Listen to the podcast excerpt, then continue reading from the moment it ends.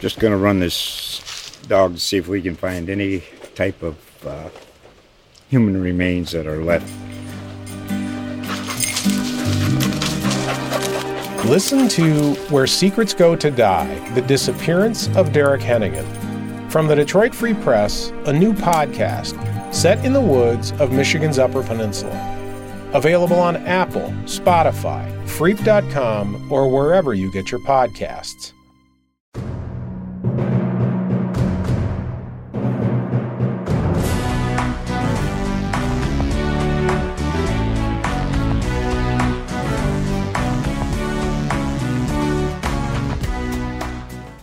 Hello, and welcome to Spartan Speak, a podcast from the Lansing State Journal and Detroit Free Press focused on Michigan State sports. I'm Phil Friend, your host and sports writer for the LSJ, joined by Free Bay writer Chris Solari and LSJ sports columnist Graham Couch. Well, guys, when the news broke late last night that Michigan State and Virginia, the basketball game would be postponed due to COVID 19 issues within the Cavalier program, some of us were doing various things. Some of us were sound asleep, some of us were living our best lives playing FIFA on Xbox. Some of us were sitting on our couch with food and whiskey in hand watching television. And unfortunately for one of us in this world, we were they were driving across the Ohio Turnpike on their way to Charlottesville, Virginia for this game. So my sympathies are with you, Chris, in all of this. yeah. this.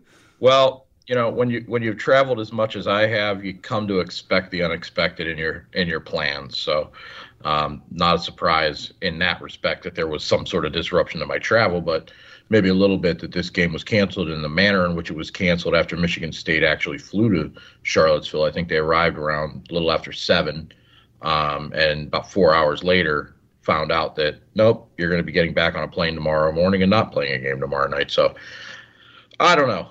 I mean, this is this is the reality of what we're dealing with uh, as these colleges and universities continue to try and play sports in this. I mean, this is different than than the situation that that we saw with with uh, Clemson and Florida State because Michigan State wasn't the one with the positive cases; it was the host school, and the fact that the host school didn't have its testing done uh, before Michigan State got on that plane is problematic, Graham. I, I think that this is this is going to be a test case moving forward that that people are going to look at and say you got to have this done if we're going to try and do this. But of course, this is almost all done anyways, and we're almost at the conference schedule.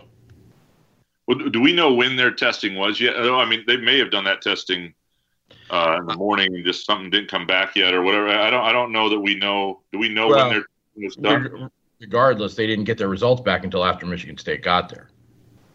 And that, that I mean, that's my point is that needs to be in hand and before a team gets on a flight. I mean, that should have been that should have been known by mid afternoon. Um, if you're going to send if you're to send these kids halfway across the country in a plane, go into a hotel environment, you know, it, it, when we're talking about uh, community spread. You know, the, the community spread isn't necessarily about the basketball courts. It's about the hotels. It's about the airports. It's about the to and fro type places that, you know, that that a lot of state governments have restricted or tried to limit uh, the ins and outs.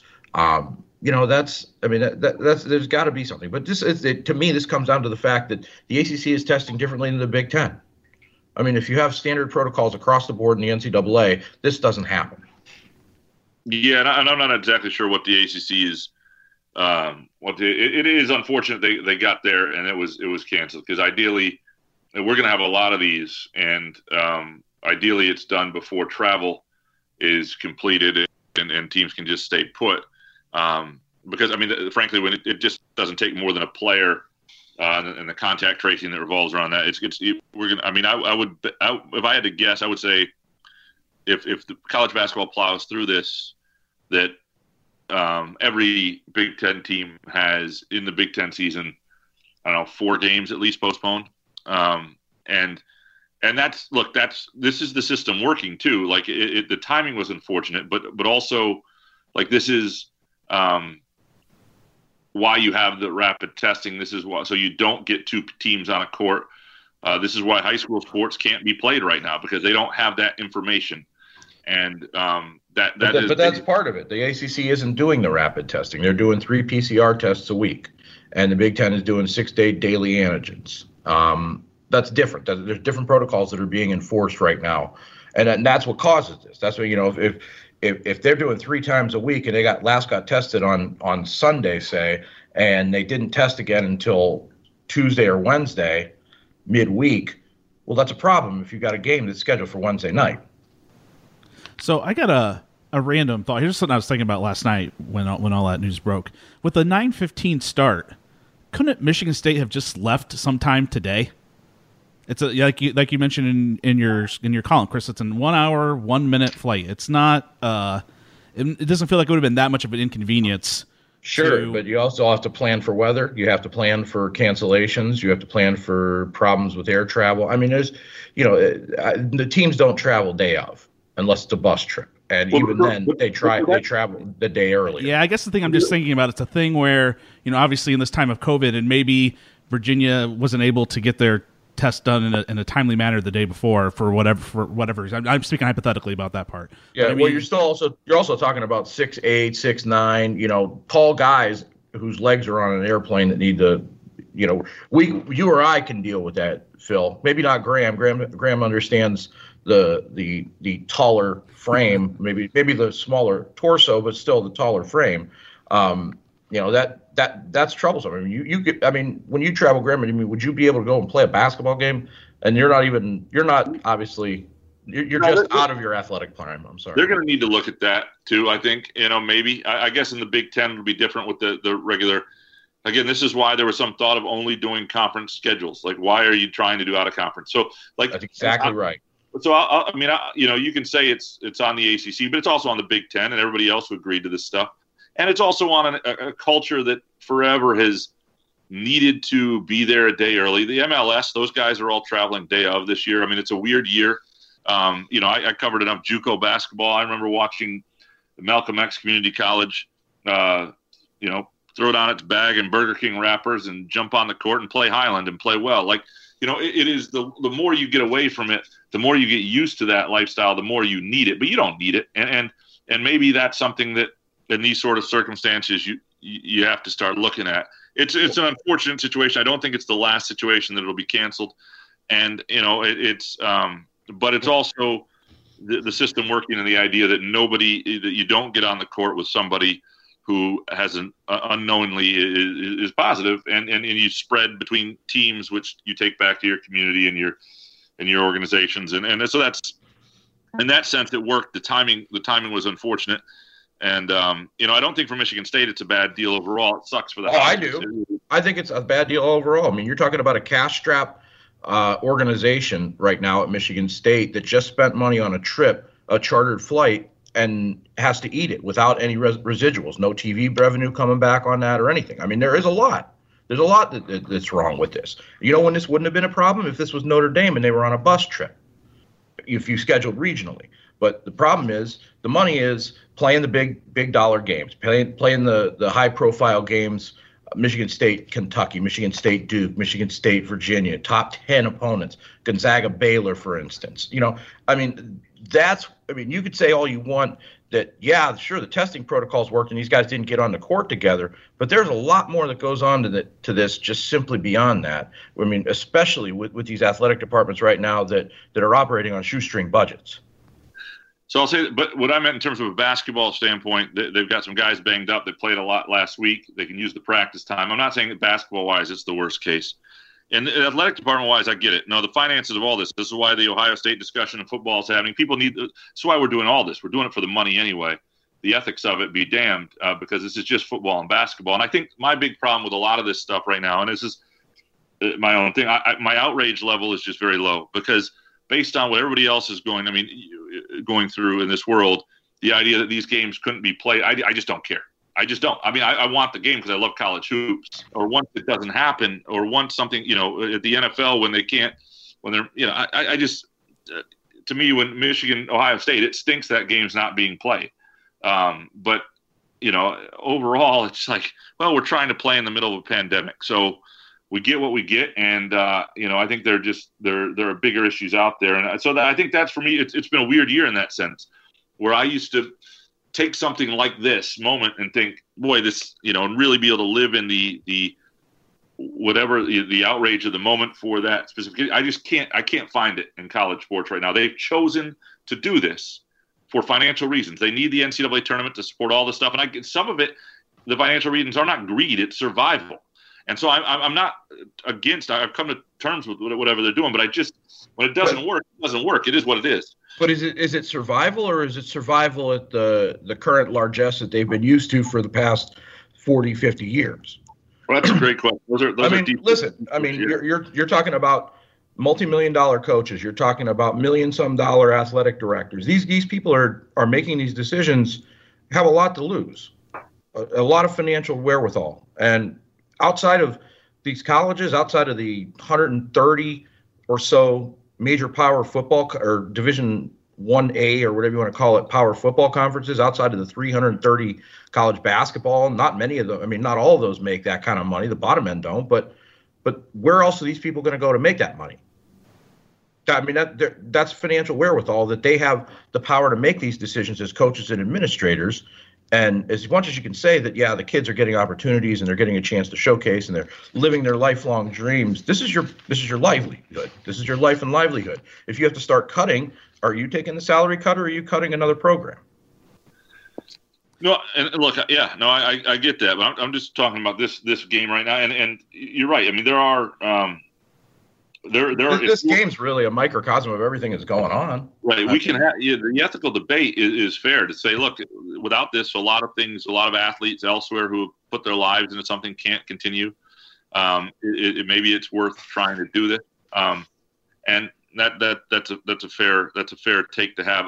I just think when one game gets canceled, and I think you're you're absolutely right on the timing. Like we, you, there's no excuse for this not to be done before people uh, get on an airplane.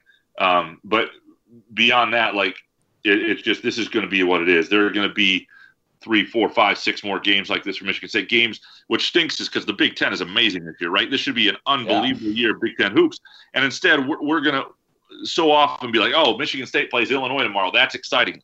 We're going to preview it. We're going to talk about it. We're going to be pumped to see those two teams play and what we love about college hoops. And then the game's not going to happen. How many times have I said over the last few months, we can't write will play, we have to say scheduled to play? I mean, that's a difference right now. I mean, you can't say will. It's not it, it's not true and accurate because something like this can happen at any given day for any given program. There were no signs of this coming into to Tuesday. Otherwise, I wouldn't have been in a car on the way to, to Charlottesville. But this is how quickly it can change, and that's how quickly money can be lost, um, both from television deals, both from and travel and everything else that, that comes along with that. I mean, you know, is it a drop in the bucket compared to some of the revenues? Yeah, but at this point in time, everything everything matters. I mean, you know, everything matters to the athletic department. They're not they're not giving out printed stats to save money. That's that should tell you something right there. Well, since we're ta- on the subject about COVID nineteen athletic departments, let's just talk straight up about what's what's going on with the Big Ten football season right now. You know, we had the announcement earlier today that the Big Ten was uh, changing its rules, saying you had to play seven games to qualify for the Big Ten championship. They have now switched that to six. That which in turn would give Ohio State uh, its shot in the Big Ten championship game against Northwestern instead of Indiana, who has already met the requirements to play. And that was a whole hullabaloo yesterday, and I'm sure it will be again today. And then we just had Indiana and Purdue football, the old Oaken Bucket game. That game has been has now been canceled. That, that announcement's kind of come within the past hour or so. So you know, let's talk about this Ohio State Indiana thing. I mean, personally, for me, I I think the Big Ten did the right thing in changing in, in changing its rule and allowing Ohio State to play. I mean, Ohio State beat Indiana. I mean, that's really kind of the the be all end all, at least for me. And two of Ohio State's three games that got canceled were not on their end. It was on Michigan and on Maryland. And now, you know, obviously Indiana fans are very upset about all that. You know, they want their chance to play in the, the title game. But again, as I said, they lost to Ohio State. They had their chance. So I guess I, I want to know where you guys kind of fall in that.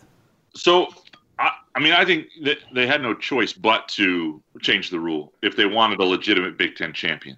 Like it would have been helpful if when Ohio, when Wisconsin started missing games before they lost to Nebraska, if this was brought up, so you at least had you know some historical reference to say, you know, we we thought back then this could be a problem. We talked about it instead of just when it's Ohio State. Um, but if we're going to be worried about finances of things and getting Ohio State to the playoff matters, that's what they're concerned about. I think these are two separate things, though. One is short sighted and one is not. One is if you want if Indiana and Northwestern play for the Big Ten title, that's not a legitimate Big Ten champion, and everybody knows it. And so you want legitimacy to your Big Ten champion. Getting to the playoff, the fact that this is such a big deal speaks to the ineptness of this particular college football playoff committee.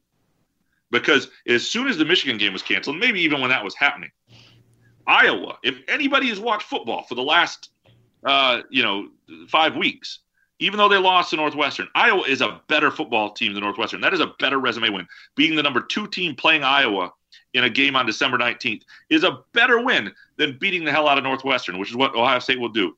And like, so the idea that this had to happen for them to get to the playoff is short sighted on a lot of accounts. It speaks to a playoff committee that you watch their Indiana ranking. I don't think the, these guys need to stop ranking teams, uh, these early rankings because it is showing you you, you have no faith in what they're going to do. They either need an 18 playoff because it's a hard year, or stop showing people your rankings because it shows you're not that bright. And to, to me, like that that um, so that doesn't make any sense. But from the Big Ten's perspective, you want Indiana, or sorry, you want Ohio State in that championship game because you want legitimacy to your champion. And from college football's perspective, it's really up to them. If you do not put Ohio State in and they clean the clock out of Northwestern in this championship game, that's you do what you want, but you don't have a national championship either. This is back to the same crap when Michigan State was finishing second in the Big Ten and calling themselves national champions.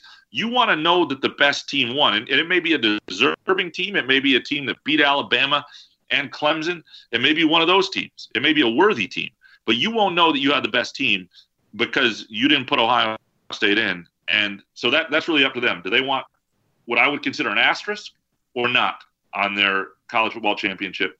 And the Big Ten, I don't think does, and that's why they did this. To me, um, just kind of looking across the board here, I mean, with this football situation, with the ongoing stuff with basketball, it, it just makes me wonder what the summer's been like. What were, what were the discussions in the summer? How, how do you not have best and worst case scenarios planned out? I mean, you know, the football thing I can kind of understand a little bit because it was literally ramshackle. It was we're shutting down and then it was nope, just kidding. A month later, we're we're actually going to try this anyways uh, because testing and not because of money at all. Um, you know, uh, you know, there should have been best and worst case scenarios. There should have been multiple, multiple, multiple scenarios for these administrators, for these athletic directors, for these coaches. Um, that you know, if X, then Y. If Y, then Z. If X and Y, then A you know, I mean, there should have been options that, that they that these the brain trust came together, but instead it, it was drawing lines in the sand. I mean, that's where the sixth game thing came from, right? And you know, it it's almost as if they spent all summer not doing anything. I mean, honestly, I mean, there's no organization for any of this. There's, I mean, the, the one time that you needed the most organization in college sports, right? Um, and, and what it really does is expose the entire system, the the Big Ten, the all the Power Five conferences, the, the NCAA, uh, across the board. That there's no organization, and you know what exactly is the role of the NCAA? I mean, this is why we're starting to see a lot of these things that are coming out. If the NCAA doesn't have any governmental oversight of individual sports and rules and regulations of it in this way, um, and they don't with football, anyways. You know, that's I think why they're trying to come up with this college football governing body. I mean, this shows that that's needed. I mean, the, the NBA, the NHL, the MLB, uh, they can get through because they have consistent rules, right? Um, they have rules that are agreed upon beforehand. You know, even though the NBA maybe had to to stop their season midstream, they spent that time working on creating a system that was equitable um, and safe to the point where they excluded teams and said you don't have to come because we know that you're out of the playoffs, right? Um, where was that? Where was that brain trust in, in higher education? That's a problem. That's a big problem. If you if you want to call yourself higher education, you should have these these academic leaders on the athletic side doing a little more than politicking and backbiting. All right. Well, I, what I want to do now is now that we've kind of covered the Ohio State uh, this footballness of it all, uh, I want to kind of uh, track back to basketball here a little bit. Uh, I think you know, looking at the postponement of the Virginia game, I guess I want to know is, do you guys think well, two things here. One, do you guys think the game will actually get made up since they called it a postponement and not a cancellation? And two, how disappointed are you that we did kind of get did not get that Hauser Hauser brother matchup that I think everyone was kind of anticipating uh, to later on Wednesday night? Yeah, it's disappointing. It would have been fun. It would have been fun to see. Uh, it was a good story. It was uh, it was a good, interesting matchup for Michigan State. Virginia doesn't play the most interesting style, but it's uh, it was another style they were going to have to face defensively. It was a team that's hard to run against because they get back. And yeah, the Hauser Hauser thing was cool. It, it, may have gone well. It may have been an epic battle. It may have been a disaster, like Denzel Valentine and Anthony Clemmons when two high school teammates got together in 2013 from uh, you know MSU and Iowa, and then played the worst two college basketball games by individuals I've ever seen, trying to one up each other. So. Uh, you know, who knows when you get when there's that sort of individual pressure on you, but it would have been fun and uh, it, it stinks. There are a lot of things about this that that that, that stink. Yeah, I'm in agreement with you on that. Um, and you know, that's not that's not me speaking from Ohio at all. Um, that's just is the basketball guy here. I mean, it was going to be a good game, and you know, there's a reason why. You know, I was planning on making that trip is because it was going to be one of the more interesting games, and maybe one of the last interesting games because um, who knows what's going to happen next? I mean, it's you know, it, it, it, had this had this come down Tuesday, you know, was obviously would have been a much different story, and I would have been speaking to you from somewhere in Michigan instead of somewhere in Ohio. But um, you know, th- this is. Uh, you know, from a basketball standpoint, I don't know if, if it gets made up. I know that's one of the things that you asked, Phil. I mean, you know, they're both teams are open next week, I believe, um, but it's finals week for Michigan State how do you how do you navigate that? I mean, that's you know, I, I wrote about a lot of this. I mean, in terms of the and Tom Izzo has talked about this. It's just the the psychological effects that all of this is having on the kid. Now you had the cancellation, but on top of that, you had you have schedules that are getting adjusted sometimes hourly and on the fly. Um, there's no that that minimizes the structure that that coaches like and that that athletes, especially student athletes who are trying to juggle all this need. Um, you, have got finals coming up, and you know, then think about some of these kids that, that, let's say they do contract the virus and they have to go through finals. I mean, I, that's a lot. I mean, that's a lot to process as an adult. I can't imagine doing it as a 20 year old.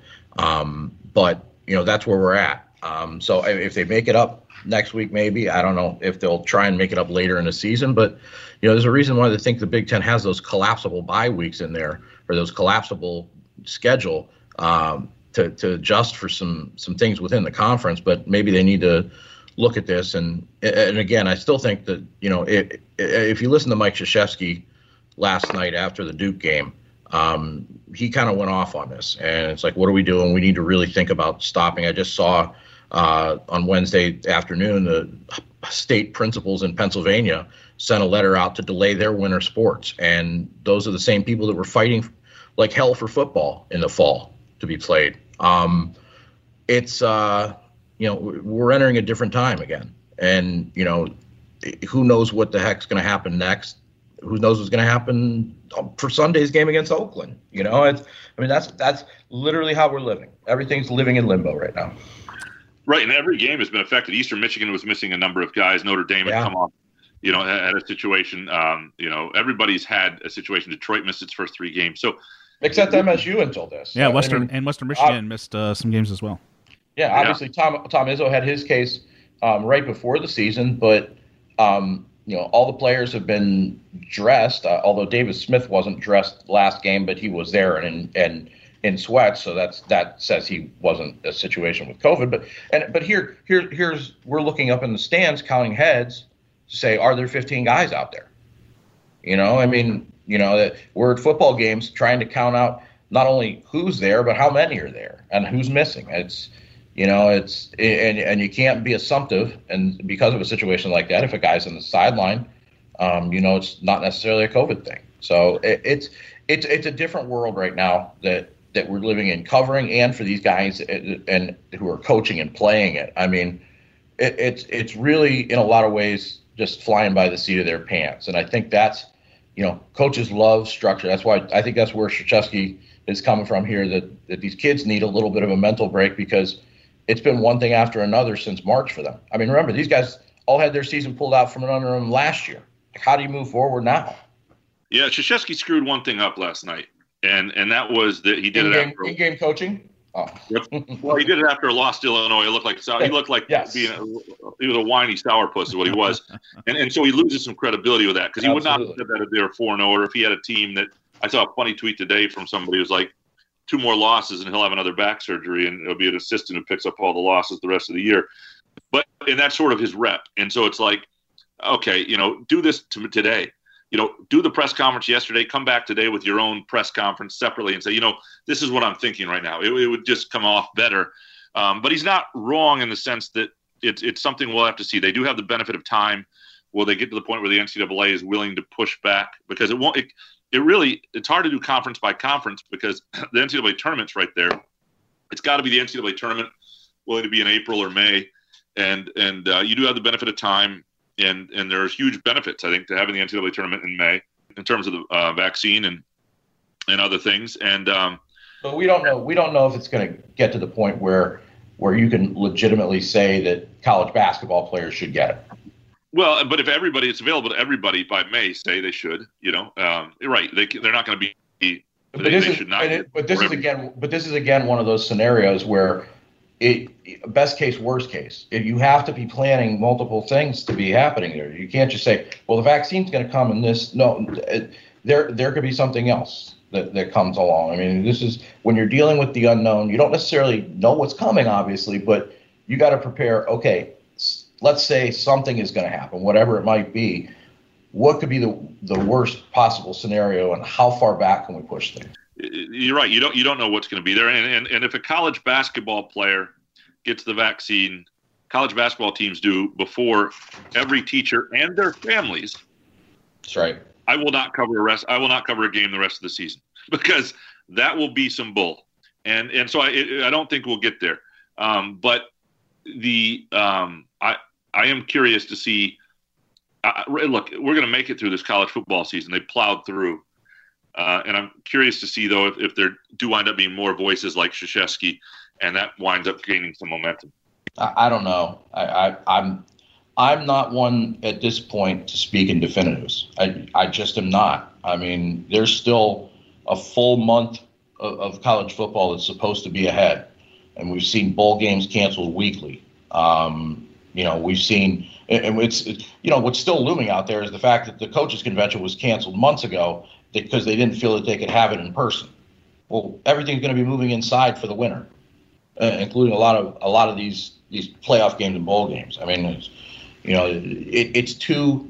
It, it, literally is a, day by day, week by week kind of thing. To, to, I think, and you know, if, if you listen to to the medical powers that be, that uh, that you know, December, January, February are going to be worse. Well, how can you not say that? How can how can you say that things are going to be definitive? Yes, that they're going to make it through. Well, they're trying to make it through. That's all they can do at this point. They're trying to. If they do, still remains to be seen. I mean, you get Indiana and Purdue today called off. You had Michigan, Ohio State called off.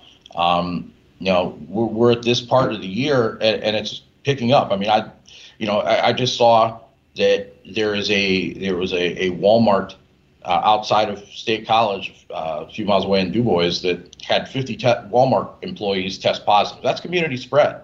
So th- to think that that might not get back to State College, to think that that might those type of things aren't prevalent within a, a region and a cluster, um, you know, you have to understand that that's that's out of your control. That's out of these coaches' controls and administrators' control. So something could very well come in and, and, and force them to shut it down. But they are. I mean, you're right. They're plowing through. But are they going to make it through? I don't know. So, Chris, earlier you mentioned about calling things scheduled instead of will play. So we'll use scheduled here at the moment. So the Spartans are currently scheduled to play Oakland on Sunday at Breslin Center, and it'll be interesting to see what happens if that game takes place. You know, we're talking about an Oakland team that took Michigan to overtime earlier this season, and the Spartans' last two games, Detroit and Western Michigan, I think were especially Detroit, were much closer than expected. And Western Michigan hung with the Spartans for probably 35 of the 40 minutes, maybe 33, 34 of the 40 of the 40 minutes. So, uh, I mean, are these just is this just teams coming in and giving the Spartans their best shot, or is this something that we need to keep an eye on going forward, Graham? No, it, it's something to watch. First of all, Oakland's a pretty good team this year, I think, and uh, better than last year certainly. And um, you know, it, it, Duke is not as good, so like that win is no longer like quite as impressive as it was, although it still was a, a decisive win.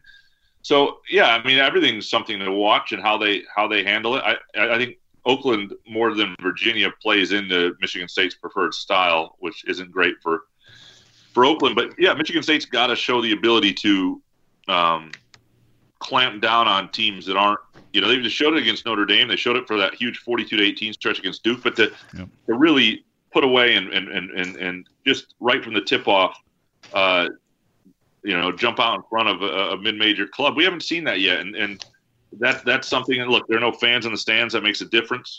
But defensively, MSU from the jump, we haven't seen the de- they they've ramped it up at certain times, but we haven't seen that uh, that level they can reach much, and I think that's something to watch. Yeah, you know, I'm not overly concerned uh, about that. Obviously, you've seen him put you know put in a, a finishing kick in those two games um, as tough as the Detroit game was. And I mean, part of it, I do believe, is scouting. I mean, when you don't have a scouting report, you're just going out there blindly and trying to scout on the fly. So, uh, so you see guys like AJ Hoggard playing a little bit more um, in that game, and and and just trying to feel out the, the players on the other side. But I think I think the other thing is you're not going to see a schedule like that. You know, I mean, they, they played Saturday, Tuesday, Friday, Sunday that's that's a lot of basketball in a short period of time, especially when you sandwich that trip to Duke in there. And I, I know um, someone who really follows college basketball tells me that that uh, true road games are the most important games on a schedule. so um, I don't that that person would never minimize uh, a true road game no, and a true no, road no, victory. This um, year, this year though, this year it's a little different. There's no there's no crowd, but yeah, you're right. You're right. It's, those are important. Yeah, but um, you know, I, am not as concerned about that. And I think if you looked a little deeper, you saw some experimentation going on with Izzo trying to figure out which guys can do what and quick triggers and pulling some guys to, to send some to, to teach some lessons and uh, putting them back in and giving more more time to Rocket Watts at the point guard. Um, less and less minutes. You're seeing some some give and take right now that that's just, just kind of the normal flow. Uh, but you're right, Graham. I mean, the, the lack of energy that's a you know that's something that's real and that's going to continue as long as these guys are going in and out of gyms without fans. I mean that, that would have been to me the interesting test at virginia is there actually would have been people in the stands. It might have been just family and friends but uh, that they hadn't experienced that yet. That that is absolutely true and, and, and in northwestern i guess would be the first opportunity for that and for them they're lucky it's not i mean northwestern is a big 10 opponent but probably the worst of the 14 yeah we'll and we'll come to our predictions for sunday's game against uh against Oakland later. I do think it's interesting. Chris, you talked about how they had that truncated schedule. And now we're going to have the stretch here where the Spartans have like three games in two weeks. So it would be yeah because Oakland Sunday they don't play again until the Sunday after that, which is Graham. You said yeah. Northwestern, is that right? It yep. is. There's a week between games. There's yep. they, they play the 13th and then they play again the 20th. Yep. Um, a, a, again, assuming all things go off as planned and scheduled. Exactly. All right, well let's uh, let's shift our discussion here to the Michigan State football team. I'm sure everyone remembers what happened this past weekend to uh, the Spartans in the 52-12 loss to Ohio State. I don't think anybody was that surprised, perhaps, by how that game ended up turning out. And they will travel to Penn State this weekend. And the, Penn State is a team that the Spartans have kind of played pretty well traditionally, not uh, not counting what happened last year. But I think the big talking point heading into this week is who is going to be the QB. This is the second time we've kind of had this had this hullabaloo, and when we last talked about this, we all thought it'd be Payton Thorne who would get the starting uh, starting spot against Northwestern, and ended up being Rocky Lombardi. But I I wonder if it's going to be Rocky Lombardi this time. Chris, if you were trying to parse the tea leaves, who's going to be under center for the first snap for the Spartans Saturday against Penn State? I, I you know, you wonder if it, how much of it's going to be play de- dependent versus health dependent with this. I mean, you know, that was a, a pretty strong blow to the head that Rocky Lombardi took um, to the point where I won't spec. I don't want to speculate um, the nature and severity of it without having it fully confirmed. But but still, anytime you see a head slam off a turf like that and the way that someone gets up and responds, um, you know, medical staffs right now should be erring on ultra side of caution on those situations in the middle of what we're dealing with outside of that. So um, you know, there, it could be there might not be a decision. It might just be simply Payton Thorne is the best available quarterback. Um, but when it comes down to just nuts and bolts of how they've played, um, you know, the, I think the proof was there um, against Ohio State. If you want to be an elite team, um, you know, Rocky Lombardi basically got six drives, seven drives, and didn't, you know, six drives of three plays and one drive of four plays. Um, you know that that's not going to cut it. You didn't get to midfield. I mean, you didn't get to midfield, and that's you know some of that's on special teams, but some of that's on the the play. You got to be able to move the ball, um, and then you got to be able to put it in the end zone. But you know you, you can't put it in the end zone if you aren't moving the ball, and that's one thing that Payton Thorne I thought did. Um, you know, he completes 11 of, uh, of his first passes. Uh, you know, ran for a touchdown. I mean, the fact that that Payton Thorne and Tyler Hunt are the two guys who have rushing touchdowns is a problem. I mean, it's a problem that's not quarterback related, but it's a crazy stat. It, know, it certainly affects the quarterback when you can't run the ball efficiently and effectively. So, um, you know, if it's me, I go with with Payton Thorne because you know, if, let's say that this is your last game, um, or next to last game, whichever it might be, or maybe third to last game, if if there are enough bowl games and slots and and you feel comfortable playing and nobody else does. Um, that's that's where we're at. Yeah. We don't know. I mean, you can't say they're out of a bowl hunt because there is no bowl hunt. It's going to be whoever they want to put there. Right. So, um, uh, I don't know. I, would still say yeah. that uh, seeing all this, I'd say it's long. So here's the thing that I kind of think of think about too. There might maybe Mel Tucker's a thing where the quarterback or anybody doesn't lose their starting position due to injury, and uh, if Lombardi is healthy enough to play this week, if he gets cleared by the doctors, there's a chance you know Tucker and Jay Johnson may be like, well, you're not going to lose your job to injury, so you you're our starting quarterback, Rocky. I don't know if you get a sense of that. That's how he might operate or, or not. Yeah, I don't know. That's a good question. Here's the thing. I think he lost his job before he got hurt. And I don't know that he would have started that second half. And so that I mean, I know coaches have that. To me, it is you're in a situation now where I think they played it right the whole season. Uh, I think Rocky Lombardi. I'm not doubting that he won the job out of camp. He obviously played very well against Michigan, which didn't turn out to be a great Michigan team, but won a, a, a, a iconic game for him. You know, um, and then um, you know when he had the horrible stretch, but then came back and did enough and had two, a couple great passes and gritty win against Northwestern enough to earn the start. And then he was really awful again and really struggled against a great Ohio State team. But I think at this point, Payton Thorne showed enough that you've got you know what you have in Rocky Lombardi, and I, I don't think it's enough to be a, a, a good Big Ten team. And I think you got to find out if you do in Payton Thorne. Totally agree with you. I mean, you know, it's not like you have a couple games now of game tape. I mean, you've got three starts in 2018 and all the backup experience the past two years, and then you, you take the what six six starts now. Um, yeah, I mean, you know, he didn't last the first half in two of those six games. One by one by uh, inability to move the team, one by and to turn the ball over, and won by uh, the injury, um, but also with that inability. I, am with you, Graham. I mean, you have to see. I mean, I, I, it was funny. I was looking back when I was looking for some Penn State stuff, uh, thinking back to that 2016 season when the column that I wrote that you got to play Damion Terry in that last game of the year when they were three and eight going into state college to see what you have for the following year. Um, I think it's a similar situation now. You have to see, uh, you know what you have with Rocky Lombardi now. I mean, uh, he may have two years of eligibility left.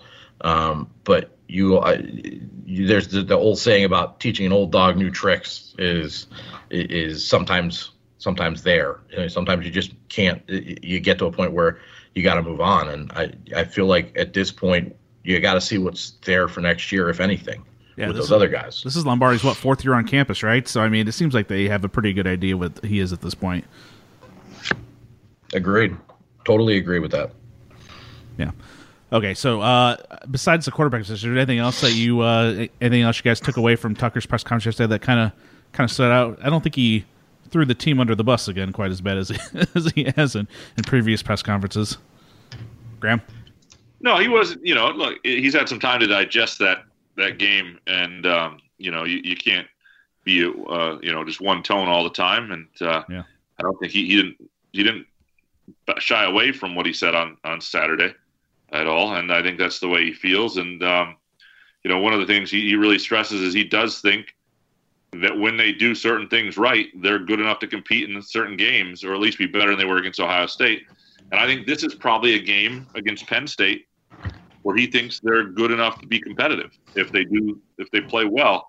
And that'll be the question. Penn State's playing a lot better. The Vegas line is up to like 14 and a half. I mean, I, that's a big number for a team that started 0 and 5. Yeah. But, uh, um, but still, it's it's um, Penn State's playing better than MSU right now. So so I get that from from from some perspective. But this is a game that they ought to be more competitive in and and ought to be in if they're playing well. Yeah, and I think that's the I think that's maybe the one thing that you kind of understand or starting to understand a little bit about Mel Tucker is, you know, he's talking about being competitive in these games, but he doesn't want to be competitive in these games. He wants to win, and I think there's a there's a difference, you know, especially when you come from Alabama and Georgia's where where you're used to pummeling opponents that when they're down and stepping on their neck, and you know, the talent gap is pretty evident that it's not there to do that. So you have to talk about being competitive in these games and trying to win that way with your with whatever gumption you got um, until you the talent catches up to where you want it to be. Um, I don't know. I mean, because I mean, let's let's face it. How many guys in this roster right now can you say are going to be in the NFL? I can think of Antjuan Simmons. I think has played his way in there. Um, at at this point, maybe Shakur Brown, and that's it. Yeah, no, and I would say, yeah, Xavier, I mean, Xavier Henderson. yeah, because when I look at Ohio State and the idea that the number of guys on Michigan State would start for Ohio State, I don't know that Antjuan Simmons would even. I think Shakur Brown, probably Henderson, and Simmons he really. was, he was he was an Ohio State commitment at one point. Yeah, we'll we'll see whether he makes it in the NFL. He's a great college player. Um, I'm not not as sold on that. Um, you know, I, I, root for him because he's a, a, great leader, a good guy, and I think that would be be fun fun to see. But um, yeah, you're right. It's just not a lot of not a lot of surefire NFL guys yet. Yeah, and I think if I remember, if I remember correctly, part of the reason Simmons left is, or not left, decommitted from Ohio State is because the, there were other linebackers in his class, and those guys were the guys who were supposed to start in that Ohio State game, but the one linebacker uh, ended up not playing because COVID. But yes, there was a lot of linebackers in that class, so it's just a, yeah. an interesting dichotomy there. Yeah, that's recruiting. And oh, by the way, next next Wednesday, uh, a week from when we're recording this, is uh, early signing day. So, yeah. um, fire up your fax machines now and get get the ink ready. And we'll uh, we'll have a podcast presumably before that, probably Monday or Tuesday next week, since there's no bas- no midweek basketball game. Where we'll we'll get into the nitty gritty of the recruiting class in the and in the lead up to that. Bart Scott can't wait. exactly. Love that gif. All right. Well unless you guys have anything else you want to add about Michigan State or Penn State, let's we can move on to our predictions here. So uh, I'll start with you, Graham. What do you think uh, is going to happen on Saturday? Sounds like you don't think Penn State's going to cover the spread. That's for sure. It's a big. I wouldn't. I wouldn't bet Penn State. Um, I wouldn't bet MSU anymore either if I were anybody. But um, yeah, I, I think I think Michigan State will show up and and it'll be you know I, I would pick Penn State to win the football game, but I would think it would be inside of ten points if I had to, if I had to guess. Yep, I'm 100% with you on that. I think Michigan State covers but doesn't win. Um, you know, I, I, think the one thing Penn State, I mean, we, we forget they lost their, their top running back to injury in the first game. They they lost Micah Parsons to sitting out and going to prepare for the draft. So I mean, that, that's some talent that they they lost. So now they, you know, after five games of of fumbling around, they they've kind of figured some things out. But you know, it, it is it's still the Jekyll and Hyde situation with Michigan State. Which team's going to show up? I mean, you know, is it going to be the team that showed up on the road at Michigan or the one that showed up at Iowa? I mean, I don't know. I mean, you don't have necessarily the same type of rivalry feel as you as you do for a Michigan game, but but there is that land grant trophy that's out there. So there's there is that the greatest trophy ever created. So you know, we were talking about the spread there. You know, Penn State was a ten point favorite last week uh, against Rutgers, and I thought that line was super high. You know, because Penn State was just coming off their first win of the year, and Rutgers was coming off the OT game of switching. But then Penn State ended up winning and covering that game, so that makes you think a little, a little bit. But then also Sean Clifford threw for a grand total of 133 yards last week, so it's not like. Uh, hugely disappointing. It's not hugely like, disappointing. Not like he was lighting up the night sky or anything like that. So uh, I, Who, I, here's a question before we jump on: Who's who's had the more disappointing season as a quarterback, uh, Sean Clifford or Tanner Morgan? Mm. I'm inclined to say Sean Clifford, but I will I will take disagreements either way. Yeah, I, I'm not. I'm not sure who I would say. I, I'd probably say Clifford. Clifford by far, yeah. Okay. Or not by far, but Clifford, yeah. Okay. Well, at least we agree there. All right. And our last but not least, our prediction for the Sunday game for Michigan State basketball against Oakland. Obviously, we won't. There's no line on that yet because those usually don't come out until 24, 32 hours before the game starts. Graham. Yeah, no, I, I mean, I, I like Oakland's team. I think, uh, but I think they play into what Michigan State does. Um, uh, you know, MSU will be rested. I, I'm going to say that it's a somewhat competitive game for a while, like we've seen. I would, I would take MSU by, uh, you know, 14 to 18 points at the end. Chris. Yeah, yeah. I, I you know, here's the thing: is Kampe really plays these games tough, and if you don't have the fans in the in, in Breslin, it, it can change some things. I I'd probably say in that you know 12 to 14 point range as well, somewhere around what Graham said. I I, I think it'll be interesting to see as well, you know, because I do think it might have been a little bit different had Michigan State played Wednesday um, against Virginia. Uh, there, there may have been a little bit of a gap, but there was still a lot of basketball, and I was like, this I think will help their legs a little bit to maybe get out and maybe even extend that to closer to 20. All right. Well, thank you guys for joining me this week. Uh, after the ad read, I will, we will have our discussion with Nate Atkins, where we'll talk about uh, one of the one of many position areas that Ohio State exposed versus Michigan State. Thanks, guys. The holidays could definitely add some unwanted stress. These days, everything is go, go, go. Non-stop hustle has taken over, and it's kind of a lot. There's only one beer out there that's literally made to chill, and that's Coors Light. The mountains on the cans or bottles even turn blue when chilled to perfection. Coors Light is brewed with a three step cold process cold lagered, cold filtered, and cold packaged, so it's actually made to chill. As the games are getting hotter, reach for the mountain cold refreshment of a cold Coors Light. You can even have Coors delivered to your door. Go to get.coorslight.com and find local delivery options near you. So when you want to reset your busy life, reach for the beer that's made to chill, Coors Light. Celebrate responsibly. Coors Brewing Company, Golden, Colorado. I am joined now by Lansing State Journal sports storyteller Nate Atkins. Nate, how are you doing today? Doing great. Fantastic. The weather's actually kind of nice today. I was shocked. Went outside and I was almost like sweating and all the stuff I bundle up in just preparing for it to be 25 degrees here and then it's not. Reminded me to be a good weekend for football and they're not going to be at home anymore because they're done with that and Big 10 season's very weird, but Yeah. anyway, it was nice to have a little bit warmer of a day out there. Yeah, I did a I did a subway run before we started recording here, and uh, I had a, my winter jacket on and uh, stocking cap, and then I got outside. I was like, well, I guess I didn't really need this. So Yep. Yeah, You got too much to work with and have to scale it back. It's like the opposite of the Michigan State offense. but I did wear, but I was wearing shorts and slides, so I guess I was, Oh. I guess maybe at the end of the day, I was doing okay. You had a nice mixture there, Yeah. prepared for everything. Exactly. Well, you were talking about games being played this weekend. Uh, there are two Big Ten games that will not be played this week: Ohio State, Michigan, and which is uh, a pretty big game, and Indiana, Purdue, the old Oaken Bucket. But uh, Michigan State's game, as we are recording Wednesday afternoon, is still on for Saturday afternoon against Penn State. Um, before we talked about that, well, I don't even know how much we'll talk about that. Honestly, I think what we're going to focus on is Michigan State's uh, fifty-two to twelve loss to Ohio State, and Nate, there were a few things that really grinded your gears regarding the Spartans in that game, uh, and that's specifically certain position groups where Michigan State might be lacking the firepower necessary to not even keep up with Ohio State, but just even present them with enough challenge. And we're going to go through three position groups here that you have highlighted, and I want let's start on the defensive side of the ball with the defensive end, Nate. Uh, what was it about Michigan State's defensive end play that left you left you wanting a little bit more from the Spartans? Yeah, well, this kind of connects the two points you were talking about. It's you think about Ohio State has played one game in three weeks, and that one team had to be poor Michigan State, who kind of got the brunt of their Right.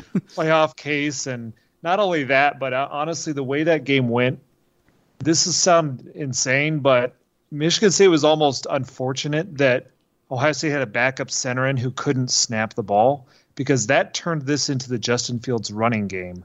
And all season long, Ohio State has been telling him, don't run, don't run, don't run. Like they're bubble wrapping him in every possible way for the playoff. They know they can win and beat Michigan State without that. But on a day when the snaps were just off and they're on the ground, the plays were getting thrown out of whack. All of a sudden, he's just taking off and running. And I just thought it exposed a few more things in Michigan State than uh, that maybe we had seen. And it was going to happen to whatever team they did that against. Michigan State was kind of unlucky in that way. But yeah, just a matchup like that, it just Ohio State will expose any weakness you have and show you just how much of a weakness it is. And I think that actually is helpful for Michigan State as they're trying to kind of assess where they are and what they need to add in, in recruiting. And so defensive end was one of those areas to me because what stood out to me is that it feels like Michigan State's either too green or you know not athletic enough at that position. They get stuck in between rock and a hard place all the time. So, for example, you know, we have been big Michael Fletcher fans on this podcast, at least I have. I'm glad he's getting more snaps. That's how you work through these issues. But one of the issues in playing a redshirt freshman is that he's just trying to do everything he can to make a play on third and 10, and he ends up hitting a quarterback in the head. You know, that's yeah. the kind of desperation move, a guy playing too high, and all he had to do was bull rush a tight end there. But again, this is he's a redshirt freshman. He was not supposed to be rushed into this situation where he's your dude, your pass rusher on third down. So I saw like just a couple plays after that, you know, Mel Tucker takes him off the field and is obviously upset with that. But you know, it goes back to Jacob Panasiuk, who is like the anti Michael Fletcher. He's the, you know, he's experienced player. He's a high motor player. He knows what to do, but he's six three and he's not in, you know, this SEC body who had offers out of Alabama you know, nothing against him, but in that kind of defense, you're going to rush four guys, and one defensive end has to contain on Justin Fields. It can't be that defensive end either. So really, what they've got to get to is a point where, you know, they have these bodies that Mel Tucker wants, the guys with six six frames like Michael Fletcher, and he's just got to develop it to the point where they're not redshirt freshmen, where they have the mass built up to bull rush, and where they have the experience to know not to hit a guy in the head. And so I think when you look at his recruiting class um, he is going after a couple of guys that are almost exactly that. Alex Okilo and Tyson Watson are both six six defensive ends. Now these are guys that are going to need time though. They're you don't want them on the field as freshmen either because they're not going to have the mass. I think one of these, I think it was Okilo, he's listed at 217 pounds. I mean, so he is basically a tall linebacker at this point yeah. that they're going to mold into a defensive end for the Big Ten. So it's going to take some time, but but I think you can be encouraged to see kind of the, the the traits they're after in the pipeline they're trying to create. But Watson does have some some weight to him. I think he's 260, 270. So yeah. he, he's kind of in that mold that you're ta- that you're talking that you're talking about. Yeah, but there's still a big difference between being, you know, high school level strength to I'm going to go up against Big Ten tackles level strength, and um, that that's just going to take some time. I mean, it could get snaps as freshman. It's just, you know, by by this time in a year from now, you'd like to think Michael Fletcher you know, has added a good 10, 15 pounds of mass and uh, can play low enough to not hit a quarterback in the head on third down. Yeah.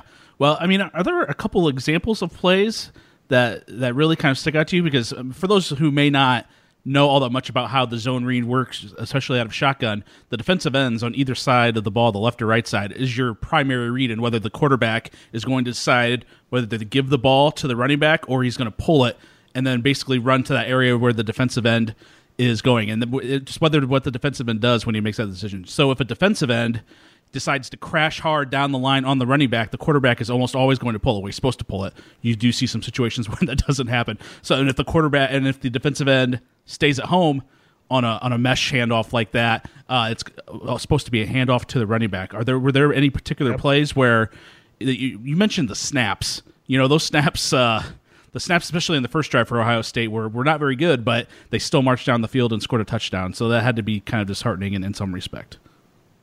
Yeah, it wasn't the zone read that I thought gave oh. Michigan State problems. They were, it was running off script there. I mean, it was like they weren't trying to run. They just the snap was bad, and Justin Fields was like, "Well, this play is not going to go the way I want it to, so now I'm going to run." And that's where they were no man's land. I mean, you've got you've got a six three defensive end trying to hold, contain, hold on for dear life to the field where Justin Fields is going to go run. And see, in an ideal situation, what you would have done there is you don't leave him on an island. You would blitz like a like a slot corner or something or an overload blitz that gives an extra layer of contain to that side of the field. You're not going to do that when you have to guard Garrett Wilson and Chris Olave. So this is just a tough spot that every team that's going to face Justin Fields running is in but I think it exposes a little bit more that you'd like to have something in between the super rangy freshman who's got the length but doesn't have the experience and the, the you know the the game IQ versus that you know that that high motor defensive end that now you got to put him on the field and say contain against Justin Fields. I just think it was asking too much. But that's where their roster is. There is not an in between uh, between those guys. It's either Drew Beasley and Jacob Panasiuk, who are smaller, you know, experienced players, or it's Michael Fletcher, who's got the traits you want, and he's just not, you know, not all the way there to handle that kind of a big moment. Well, so that's but that's where that's where Okilo and Watson though. I mean, when you can create a pipeline to where, you know, those guys don't have to play every down as freshmen because now you've got uh, essentially a redshirt sophomore and Michael Fletcher, even though he'll count as a freshman a year from now it'll just be much better in that situation. It's just it's just too big of a moment for Michael Fletcher as much as I like him. Right, and then truthfully, it's going to take a couple classes probably for Tucker to develop the the players that he needs for that spot, and you know, both recruiting and developing once they get on campus. Yeah, and that that kind of thing stood out to me in a few different spots. I mean, the same thing goes for Angelo Grose, who's been quite impressive as a nickel corner in recent weeks up until last week. And last week, anyone's going to have a hard time with Garrett Wilson out of the slot. You're going to have even a harder time when it's a freshman. So when they get to the point where they're their athletic players are not freshmen. Same thing with Jordon Simmons, who's you know we've talked about that where he's not really, you know, he hasn't when he was on the field he was not able to really read the the inside zone game. Yeah. Get to the point where those talented players are not your freshmen. That's when you have a better chance against Ohio State. You're not going to have as good of players, but as long as they're not freshmen, the ones you're counting on, you've got a chance. Yeah, on that one Ohio State touchdown where Angelo Grose kind of got caught in no man's land, I kind of just chalked that up more to a good play design by Ohio State more than anything else, and finding that spot in the defense, and just no matter what Grose did, he, there's no way he was going to get to it. Yeah, I'm trying to remember which play, which one was that? It was the touchdown. So was it was it Wilson who caught it at the like the nine yard line on the out play, and then spread. It was really early. It was either oh yeah, it was yeah, either yeah, the yeah. first or second touchdown. Yeah, that was the 28 yarder to to uh, Garrett Wilson down the sideline. Yeah, pretty much that's where you get stuck in, in no man's land against Justin Fields because he scrambles out and he's just waiting for you to choose one of the two receivers and throw the one you don't go to. And if you don't choose one, he'll just keep scrambling until you do. So, so that's where Angelo Grose. That that was a that was a flaw in the design because you've got to have more contain than that against Justin Fields, and they couldn't afford to do it. Exactly. Well, let's move to the other side of the ball. And I'm going to switch up our outline here a little bit. I'm going to go talk about tight end first. Um, the tight end is has really been an issue for the Spartans for you know most of the past three or four years now. And Matt Seybert had had a few bright spots last year, but uh, for the most part, it's been been a dead end for him. Whether it's uh, you know Matt Dotson, Trent Gillison this year, and and Tyler Hunt too, uh, who at least had one catch versus Ohio State on Sunday and, or on Saturday, and oddly enough, has one of two one of the Spartans' two rushing touchdowns on the year. Yeah. So it is. Uh, it's just crazy. Uh, how did you think Michigan State? Maybe misuse is not the right word, but why are Michigan State's tight end being so ineffective, especially against a team like Ohio State? It's a good question because I definitely don't think people thought they would struggle this much this season. Right. You know, Dot, because right Dotson's Dotson's a veteran guy, and you know it's another yeah, year for Gillison. Dotson right? coming back from injury, and people were excited for Trent Gillison because he showed some, you know, some athletic flashes last year, and that's his makeup, and that's kind of what Mel Tucker will eventually go for that kind of mismatched tight end. I think the biggest thing. This is where the loss of of non-conference spring, all that stuff, that really hurts a guy like Trenton Gillison, and it hurts a player coming back from injury and, and Dotson. And tight end's a very like one of the toughest positions mentally to get a grasp on because you have to know all the protections. You've got to know the run plays and the pass plays. There's just so much to kind of grasp there that I just don't think Trenton Gillison is grasping right now. He's not playing as much as they'd like to. Dotson's missed with COVID and you're to the point where Tyler Hunt's the one you can trust just to kind of handle the mental load of that. And so I give him a lot of credit because, I mean, it's not a guy you would expect to be in that position right now, and he's just trying to hold it together. But it's Trent Gillison that they've that just has been an unfortunate disappointment, not just in you know getting the playbook down, but you know he has not settled into zone coverage the way that they want or the way they need to. Um, he's slipped on some routes. He just doesn't. It just doesn't seem to be there for him this season. And without that, they just don't have uh, the athletic kind of play that they want underneath. They don't have the depth either when Dotson's out, and it's a problem because we've talked about the you know the one one pure, I guess, strength of this offense was Jalen Nailor flying down the field, and you know when teams like Ohio State they see that on film and they adjust to it and they put a safety over there, their one high safeties over him. They're saying we're just taking that away what you'd like to at least see is a tight end, you know, on a crosser underneath or settling into a zone, and they just don't have that intermediate game at all right now. So it's all just either Jalen Nailor's going to blow past a cornerback or they, just don't have a passing game of any kind unless they can get J- Jayden Reed on a rub route. So the la- the lack of a tight end, I think, has just crushed them because they're stuck in either they either hit the home run ball or they're just trying to not turn the ball over. Yeah, I sort of undersold Tyler Hunter a little bit against Ohio State. He had four catches for 24 yards Saturday, and Matt Dotson had one for nine. Now you were talking about uh, Trent Gillison and his contributions this year. He has played in four games. Um, start, he started three of those, oddly enough, but all he has is five catches for 49 yards and no touchdowns this season. So, like you said, I think people were high on him yeah. coming into the year, and he just has not that has not played out that way at all. No, and when I mean, what you brought up with Hunt is exactly the problem. I mean, he's their leading receiver at tight end, and that guy was playing punter before this season. yeah. I mean that is not. I get again. And I he's him all and he's credit. and he's listed on the roster as a wide receiver, which is even more hilarious. Yeah, he's a look. He's a fun player, and I, he's he's working his tail off to fill a role that you know is really hard to do in a pandemic. But that obviously is not a plan to work against Ohio State or any reasonably good defense. And even Northwestern, it wasn't going to work against. They just were able to hit that throw to Jalen Nailor against a backup corner and um, caught him in a bad position. But when Ohio State decided they're just going to put their safety over Jalen Nailor, they're just there's no plan B. There's no secondary pitch in this offense, and that's that's what gets really exposed. Yeah, um, I, that's where it's. A, I might as well write off everyone else's stats. Tyler Hunt has seven catches for 61 yards on the season, and Matt Dotson six for 59. And Hunt's only played in four games. Dotson's played in three games. So you know you have injuries, you have you know p- possible demotions, playing all playing factors in that in terms of what they are and aren't getting from the tight end position. So why they're recruiting it as heavily as they are right now. Yeah, and they're going after these mismatch type big bodies, and it's like way more than wide receiver. They don't even have a receiver in this class. They think nope. they've got the receivers. They've got to get the tight ends going though. Yeah, speaking of, I mentioned I talked about the receiver about not having a receiver in this class on a story I wrote today about the players that Michigan State's targeting to round out their 2021 recruiting class. So you guys should go read that on lsj.com. Thank you for absolutely. Thank you for, be, thank you for that segue, Nate.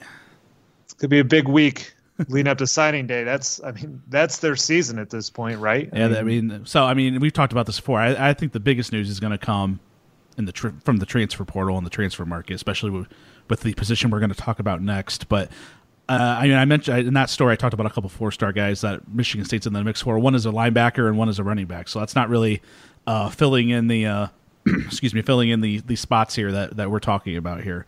But uh, let's move on to the. No, third. but I think they've got some guys that that I mean, you could probably talk to that. But they've got multiple tight ends and defensive ends, you know, who are the size and athleticism that they're looking for. They've just it's where it's going to take time because, like we said, it's same thing with if it's hard to play a freshman defensive end, playing a freshman tight end that's really really difficult. And so they've got to get more out of Trenton Gillison at least next year. Maybe this is just a lost year with where it is, they've got to get something out of that because the freshmen aren't going to get it done right out of the gates either. All right, well, let's move on to quarterback, and this is what the position that you kind of hit on in your in your Sunday piece, and it's kind of funny. You got you got some pushback on social media a little bit, being like, "Oh, just go get a Justin Fields type, or just go get Justin Fields," and that's all all you got to do. And that's not really what the point of your story was. You know, Michael Penix is not a Justin Fields type, but I right. I, you There's, found him, and and there are different levels to this point. conversation. Yeah, exactly, but uh, yeah, I mean, Rocky Lombardi, that was not that was a, not a great performance when he was in. And then, of course, he unfortunately left the game due to a, a head injury that brought in Payton Thorne. And Thorne looked looked okay. You know, he completed his first what 13 passes, something like that, 13 or 14, 13 or 14 passes in the game, and he finished 16 of 25. So, um, I w- if I were a betting man, I would say Thorne will be the guy who starts on Saturday against Penn State. But what was it about the quarterback play this past week that has you scratching your head? I mean, it's partly about them, but it's it's just as much about Justin Fields and just the massive gulf that formed there. And look, Justin Fields and Ohio State, they have that lead on just about every team they play until they maybe when they match up against Clemson. But it it really exposed what they don't have in a dynamic quarterback at Michigan State. I mean, you've got a guy in Rocky Lombardi who's who's hit some nice fade routes and the that's keyed their upsets. That's nice. He had some draw plays against Northwestern, caught them in bad defense. That's nice. There's not much foundation to how they're playing at quarterback right now, though. I mean, it's if your identity is I'm going to hit fade routes down the field, and you have one fade route runner, it's just not going to Yeah. work. You don't I have mean, you don't have seven guys doing it. yeah, I mean it's already a low percentage play. The way you can make it a higher percentage play is to really work play action, but they can't run the ball, you know, well enough to do that. And nor do they feel like they have the offensive line to play within that structure. I mean, they're almost using their their fades have been effective as a shock play. Like All right, there's, let me. Can I can I ask you a question here, Nate? yeah, I mean, you're calling them fades. Like uh, to me, they're just essentially go routes that they're that they're hitting. What do you what do you view as the difference between between that, or are you do you I just guess- call go routes fades? No, I mean, I guess the one difference is they use the fade element almost more as like a on a shock play. So against Michigan, when they that touchdown th- they threw to Ricky White early in the game, that came off like a 30 yard run from Jordon Simmons where they just sprinted up to the line and um, I just use fade to make it a little more quicker developing than than the go routes sure. um, it's it's a little easier on their offensive line right now. Um, I mean, yeah, if they had better tackles, it'd be a little easier to do this too because you could do a little bit more with the double moves. And um, but right now, it's it's only really effective when they catch a defense without guys ready in position at safety, and they're able to kind of just almost get defensive ends on their heels, not jumping a snap count in order to hit those plays. And that's not foundational. I mean, that cannot be you know, when I talk about foundation, I talk about bread and butter plays. It's like when you are in third and seven, what are you going to go to right now that's like, this is what we trust the most to convert? And it can't be that play. I mean, Yeah, and it, that's and it can't be a going- handoff to the running back, which they do quite a bit too. Yeah, they do that. Be- and again, that's they're not sure what to go to right now. That's the hard part. Like you look at, you know, and and, and yeah, it's not about go get a Justin Fields. It's um, I use try to use Michael Penix as the example of like it's a reason why Indiana struck fear into Ohio State is that they had someone who could answer enough of Justin Fields to keep it a game, and all of a sudden Justin Fields was pressing in that game, and he's turning it over three times, which he never does, but he's in a shootout, and you can you can create moments like that. I mean, what did Justin Fields have to fear against Michigan State? I mean, when he bobbles a snap off the ball, Bobble just bo- go bo- run the ball, on that third seven yards. Yeah, on that 13 play drive, I think I counted nine. Nine of those 13 snaps were not did not get to him cleanly, and it was just like, well, this is just a minor inconvenience on the way to the end zone. It was just a Yeah. a crazy first drive. Yeah. Yeah, I mean, you just you, you don't feel like you have to hit all these big plays against Michigan State, so it just all plays into it. Um, they need a quarterback, a passing game in general that's going to strike some fear, both in um, in getting up on a team, but also in answering that team and en- engaging in a shootout. And you know, you look at like I said, Rocky Lombardi. It's great, great vocal leader, and he's a he's a tough kid. Um, he, he can move around a little bit, but without that, he didn't have the run game, the quarterback run game down, and he doesn't have any intermediate game whatsoever down. And there's just nothing else to go to beyond if they Yeah. take out take away your top play. There's nothing else to go to. It's not just about him, but it ends up falling on his shoulders in the end. yeah, one decent running, one decent performance running the ball at quarterback in six games does not make does not make a running quarterback a, a success.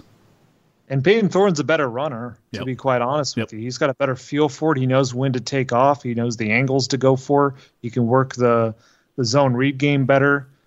You know, what you lose there is you lose the one thing that has worked on occasion at least, which is the deep ball to Jalen Nailor. I just don't think he has the arm strength to do that right now. But that's they're they're just in a very tough spot at the moment without really anything foundational that's like, hey, we can go to this and and if you can build that one area, you can build everything else around Yeah. it. Um, they're just not there. Yeah. So I mentioned this in the when I was talking to Graham and Chris earlier. Um, do you think so? Do you think there's a thing within Tucker and his coaching staff where a player doesn't lose his job due to injury? Let's say Lombardi is healthy. He left the game because he, you know, had the head injury. I, I believe that I believe that's what it was. I don't know if they ever officially said what it was. Let's say he's healthy and ready to play this week. Do they play Lombardi or is Payton Thorne taking the snaps this weekend against Penn State? Uh, what's tough about that one is that came that injury came at also the exact point when you thought if he wasn't hurt they might have benched him. So it's hard to read too much into which one of those really caused that. If I I think they could go either way. If I had to guess, you know, I think they'll probably give Payton Thorne a shot because it's kind of like why not? But yeah. it's it's the same thing. The last time we discussed this is that they know the one thing they can develop, the one thing they're trying to market to recruits and build around and make deeper is the deep route and winning at wide receiver. And if you are not going to be able to throw down the field to even showcase that to other wide receivers, then it makes it hard to to really recruit to the level that they want to. So I think it's kind of a coin flip here. I I think in terms of you know, Thorne probably gives them a little better chance to win right now, but you're trying to weigh, you know, winning one game against a bad Penn State team versus kind of building an identity in a in a culture you're going to recruit to. So yeah, it's a tough decision. Yeah, uh, we yeah we picked Thorne. We all predicted Thorne would start against Northwestern and not be in Lombardi. So I guess we will we will see what happens on Saturday afternoon. All right, well let's move on to our Big Ten picks. Uh, good news for me, bad news for you. I took the lead in our season predictions. Uh, I went with a I went with a uh, phenomenal three and two record last week, but that was somehow better than you, uh, who went two and three last week. And for the season, I am twenty three and thirteen, and Nate is twenty two and fourteen. So I'm a game up. Uh, and we're just picking heads up. We've been awful this year. Let's be honest, Nate, and picking these and picking these Big Ten games. well, I don't. I don't want to. If there's any year to be awful, I'll accept it this year. Yeah. I'll allow it. Yeah, I don't consider 23 and 13 to be a uh, it's something I'm not writing writing home about. All right, well, let's move on to our picks here. Uh, up first, Illinois at Northwestern. Yeah, I mean you got to go Northwestern. I mean the Big, Big Ten just decided, hey, they're just going to go ahead with the Big Ten title game, Northwestern and Ohio State, and I mean Northwestern did get exposed in a lot of ways against Michigan State, but you know, I just think they're sound enough to to get this done. It's decent rivalry game for them, and they got it done last year, and that even when they were three and nine. So I think they get past Illinois. I agree. I got Northwestern as well. Minnesota at Nebraska. I'm gonna go with the Cornhuskers here. They seem to be getting a little something going, and they're again one of the teams that wanted to play so badly this year. And you've got Minnesota, where everything's just unraveled for them, and they are, are either not playing games or they barely have enough guys to even field a team. And so until I see that there's more availability for Minnesota, I just think you have to you have to side with the Huskers. Yeah, and Nebraska is coming off a nice win over Purdue last week. Um, despite all of that, and Minnesota's actually had players uh, who are have kind of decided to end their season too and declare for the draft. I think that's what, that's what Bateman did, right? Yep. Yep. So despite all, everything I just said here, I am taking Minnesota. So this will be a chance for uh, for Nate to get that one game back and even things up heading into the final week of the season. Mm-hmm. Very exciting. All right, Rutgers at Maryland.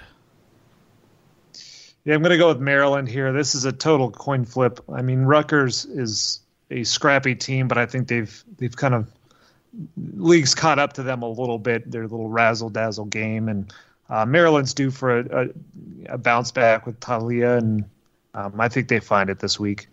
All right, uh, I have Maryland as well. Wisconsin at Iowa. Boy, I thought I thought Wisconsin was going to be a lot better than this this year. That might be just be a year that's not working out for them with the big delays. They look so had. they look so good in their first game too. They did. They did, and they can't score now. They've got no offense, and if that's going to be the case, I'm going to side with the team with the, you know, the very established run game and who's also playing great defense, and that's Iowa. Yeah, I have Iowa as well. As I said last week, I I love watching the Hawkeye, Hawkeyes play, and they're just kind of a fun team to watch. And I think they get it done here against Wisconsin. All right, last but not least, Michigan State at Penn State. You know, I think this is a game that Michigan State at least has a chance in. It's not Ohio State. I mean, Penn State's lost the kind of difference makers that separate them the most, which is Journey Brown at running back and Micah Parsons at linebacker. But you're kind of see them you're seeing them turn their season around a little bit. Um, they're they're just finding ways to to play simply and run the ball and not force not create mistakes and then let their defense win games. And so um, I'm going to go with Penn State. I just think there's a little too much on defense for them, especially you know defensive end Jayson Oweh. Um, he's got arguably 4 3 speed, and that's something that I just don't think Penn, Michigan State's passing game is built to handle. And I think he'll end up being kind of the either the game wrecker or the difference maker at the end of the kind of a low scoring defensive game. Yeah, Penn State started the year 0 5, and they've now won two consecutive games, and I think they're going to make it three and beat uh, the beat Spartans who are on the road. All right, any final thoughts before we check out of here, Nate? Uh, it's just interesting that this is the last regular season game for Michigan State, but of course they'll they'll get that ninth game, however yeah, it comes. I don't know. Uh, I consider I consider that a regular season game. I don't know. It's just uh, it's just uh, everyone's playing. Yeah, no, unless it's COVID. Last, so. Yeah, the last we know of it. If they end up losing this, then what? I guess they'd probably get the. I guess I have to look at the standings to see what, what they draw. They lo- draw a lower team though, so a game they can actually manageably yeah. win.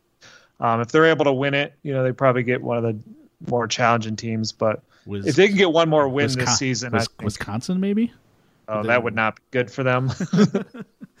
yeah, well, with the with the Wisconsin game last year, uh, as I, I tweeted about this on Saturday, one of the greatest moments of my life because that game came in under three hours, and that you never get that in a in a college football game. So, uh, someone tweeted at me, "It's like sports writers always remember the games that go short or the ones that go super long with no in between." So, exactly. I guess the one last thing I'd say about Michigan State is between Penn State and whatever lower tier team they get in that ninth game, just compete and be in the game and make your guys feel like they're there and they're able to make some strides. I mean, you just you can't be getting demolished the way they were against Iowa and Ohio State and try and create the buy-in and the culture that Mel Tucker's looking for. So Ohio State, that's a one-game mulligan at least against a team that really had it going. That's on a different level, but you got to find a way to stay in these games at least a little bit the next two weeks. Well said, Nate. All right. Thank you for joining us for this edition of Spartan Speak, a production of the Lansing State Journal, Detroit Free Press, and the USA Today Network. If you enjoy this podcast and the work surrounding it, please consider subscribing. You can follow our coverage at lsj.com, freep.com, and on Twitter at Graham underscore couch, at Chris Solari, at Nate Atkins underscore, at Phil underscore friend, and at LSJ Green White. Thanks for listening.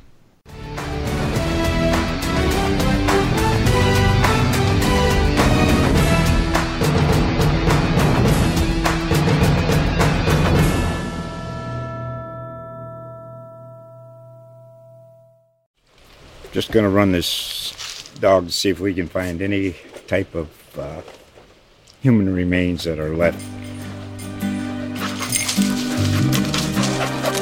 Listen to Where Secrets Go to Die The Disappearance of Derek Hennigan. From the Detroit Free Press, a new podcast set in the woods of Michigan's Upper Peninsula.